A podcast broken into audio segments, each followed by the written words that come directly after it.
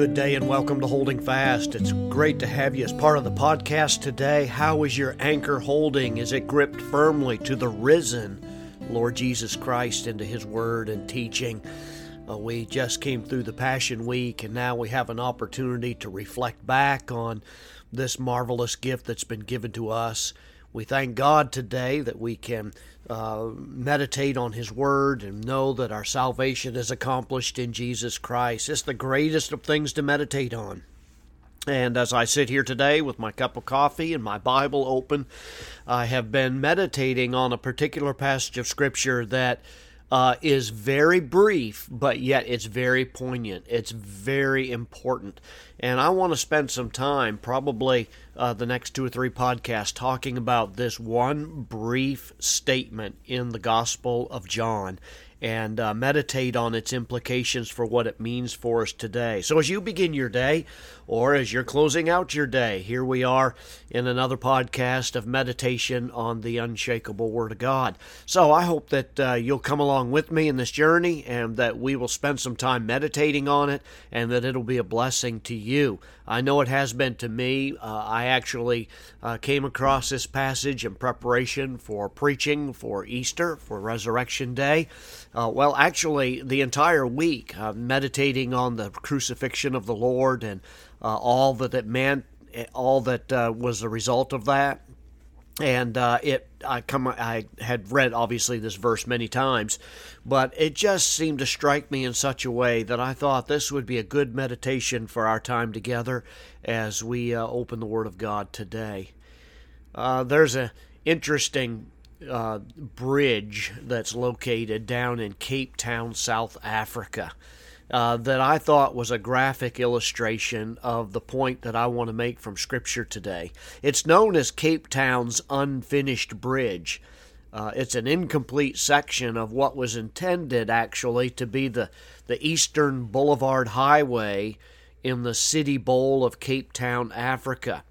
Uh, it was designed in the late 1960s, and work began uh, in the early 1970s with the freeway. Des- uh, it was designed to alleviate traffic congestion in the city of Cape Town, South Africa.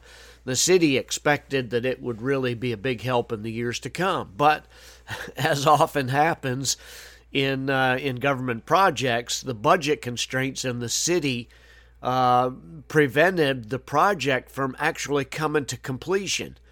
And it has, it, if you see pictures of it, and you can look it up yourself, but it's in an unfinished state. The construction ended in 1977, and the bridge is just hanging out there. It's like a bridge to nowhere uh, with nothing connected to it. it. It's often become a tourist attraction over the years, and and is a popular movie and fashion shoot location and things of that nature. But it's interesting to look at the pictures of it and see that that bridge doesn't go anywhere. There's a, there's another one and uh, it's called the Pont uh, Pont d'Avignon. Pardon my French, is a renowned World Heritage Site. This one is much, much older. It's a beautiful piece of architecture, uh, and when you look at it, but the remaining four arches of the bridge actually fail to span the River Rhone, so it stands as an incomplete work. Now, when I look at both of those and I see pictures of it, it really does graphically illustrate to me uh, a picture of humanity's failure to find God. Um, and in contrast to that, I have three words that Jesus spoke in John chapter 19 and verse 30.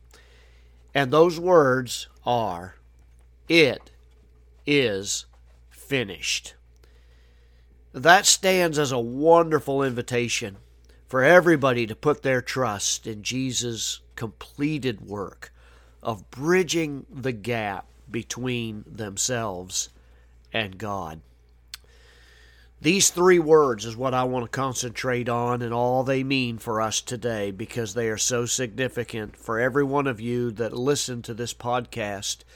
They are momentous words, they are a momentous statement that really does communicate a truth that is life life uh, changing. It is earth shattering when you think about it. Three words. Uh, the indisputable facts of history tell us that Jesus Christ was crucified under Pontius Pilate. And during those six hours that he was on the cross, many preachers have preached on the seven sayings that were uttered from the cross. But the absolute most important saying that I think Jesus could ever have uttered were only 12 letters in the English alphabet. It's only one word in the original Greek text. It's the word tetelestai is the name of it.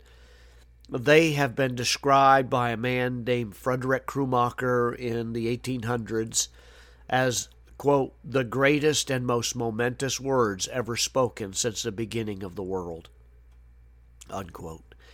Now, these aren't words from a long mythological time ago, a faraway tale.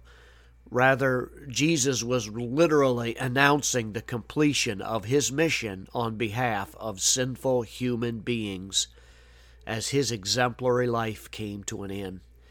Having lived a life that you and I could never live. We're going to look at that, the uniqueness of his life, and we're going to see the significance of that in the next few podcasts. I encourage you to make sure and listen in tomorrow as we meditate on this great truth. The Bible says in John 19:30, when Jesus therefore had received the vinegar, he said, "It is finished." Literally, he said, It has been finished. In other words, all has been accomplished for our salvation. And the, the verse goes on to say, And he bowed his head and gave up the ghost. Those three words mean so much because his life was so unique.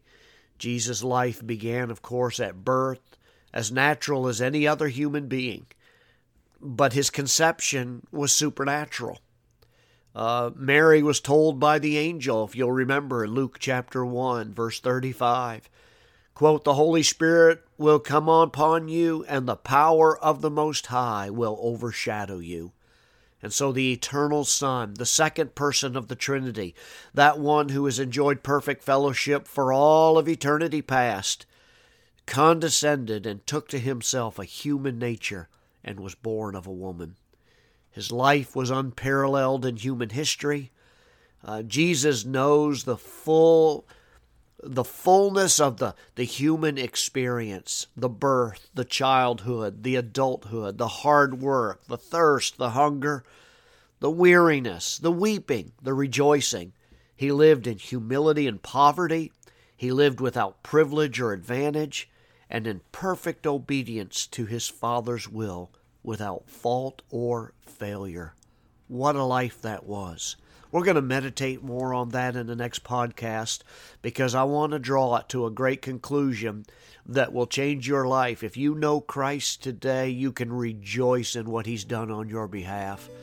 And if you don't know Christ today, let me give you that great invitation that Christ offers Himself to come unto Him in Mark, Matthew 11 28. Come unto him, all you that labor, and, and he will give you rest for your soul. God bless you today. Walk with the Lord and live like He loves you because He certainly does. God bless.